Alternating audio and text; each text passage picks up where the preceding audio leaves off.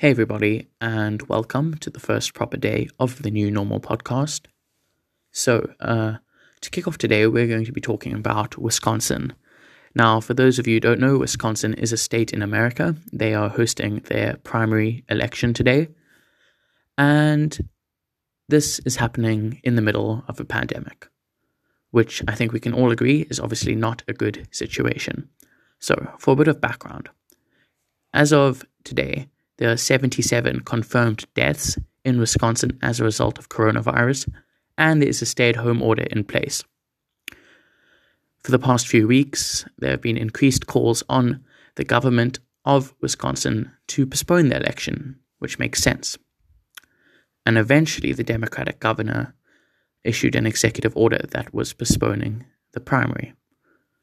Now, at the very last minute, the US Supreme Court overturned this executive order, voting by 5 to 4, and the title of the case was the Republican National Committee versus the Democratic National Committee. Now, I'm sure by the title of this case, we can all sort of pick up that is this is quite a, a partisan case, very much aligned along the political parties. And surprise, surprise, the five Supreme Court justices that voted to overturn the executive order were appointed by Republican presidents, and the four that voted against this overturning of the executive order were appointed by Democratic presidents. So, this is obviously a terrible situation. We have possibly tens of thousands, perhaps even over 100,000 people voting in the state of Wisconsin today. In the largest city of Milwaukee, the city has a population of approximately 600,000 people, right? And in the 2016 primary, there were 180 polling stations. Now, in an attempt to reduce the amount of people working at these polling stations today, they have reduced the number of these. There are now five. Just think about that. 180 polling stations to five. So, although the primary is basically over, Joe Biden is 99% chance guaranteed to be the Democratic uh, nominee to go against President Trump in November, people are still going to vote. They are allowed to exercise their democratic right to vote, despite Bernie Sanders discouraging them from voting. And President Trump true to form, has encouraged people to go vote. Joe Biden has remained pretty much silent on the matter, although for states that voted on the 17th of March, he did encourage people to go out and vote. Certainly didn't tell people to stay at home. And as the amount of polling stations has been reduced, we will obviously have more people at these polling stations, right? And surprise, surprise, there are a really a really iconic photo has come out of this, and I saw this a couple of hours earlier. It's a long queue outside a polling station. Everyone's wearing masks, and someone has a sign saying, "This is ridiculous." And I think that's true. This is, without a doubt, a ridiculous situation. This is a health hazard ultimately, and I think at the end of the day, we need to realize that people are going to die as a result of this.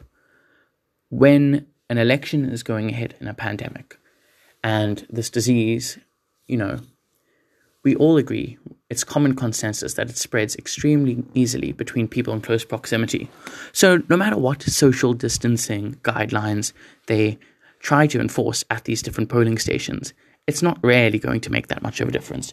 We're seeing long queues over an hour long, sometimes as much as two hours, even longer in certain places of these people standing there. They're young people, they're old people, people who are certainly more vulnerable to the virus than others. And I think it's very clear that people are going to die. And that is a very sad fact and a very uh, scary fact. And it's not something that I think anyone should be happy with. I mean, maybe the Republican Party in Wisconsin is quite happy with it because they were clearly pushing for the election to go ahead. And I think I don't understand how the results of this primary can be considered legitimate. I mean, America, you know, is often talked about as this first world country, uh, the ideal democracy. Meanwhile, they have this election going on in the middle of a pandemic, encouraging people to leave their houses, go stand in long queues in close proximity to others, and vote. It's it's it's criminal ultimately, and I think the results of this primary can only be viewed as illegitimate as a result of this. So Next time someone from America tells you how good their democracy is and how strong and important it is to vote, just remind them that this election took place. And you think maybe they would have learned from the previous primary elections that took place. I believe there was one in Illinois, and a bunch of people have now turned up positive with the virus in Illinois.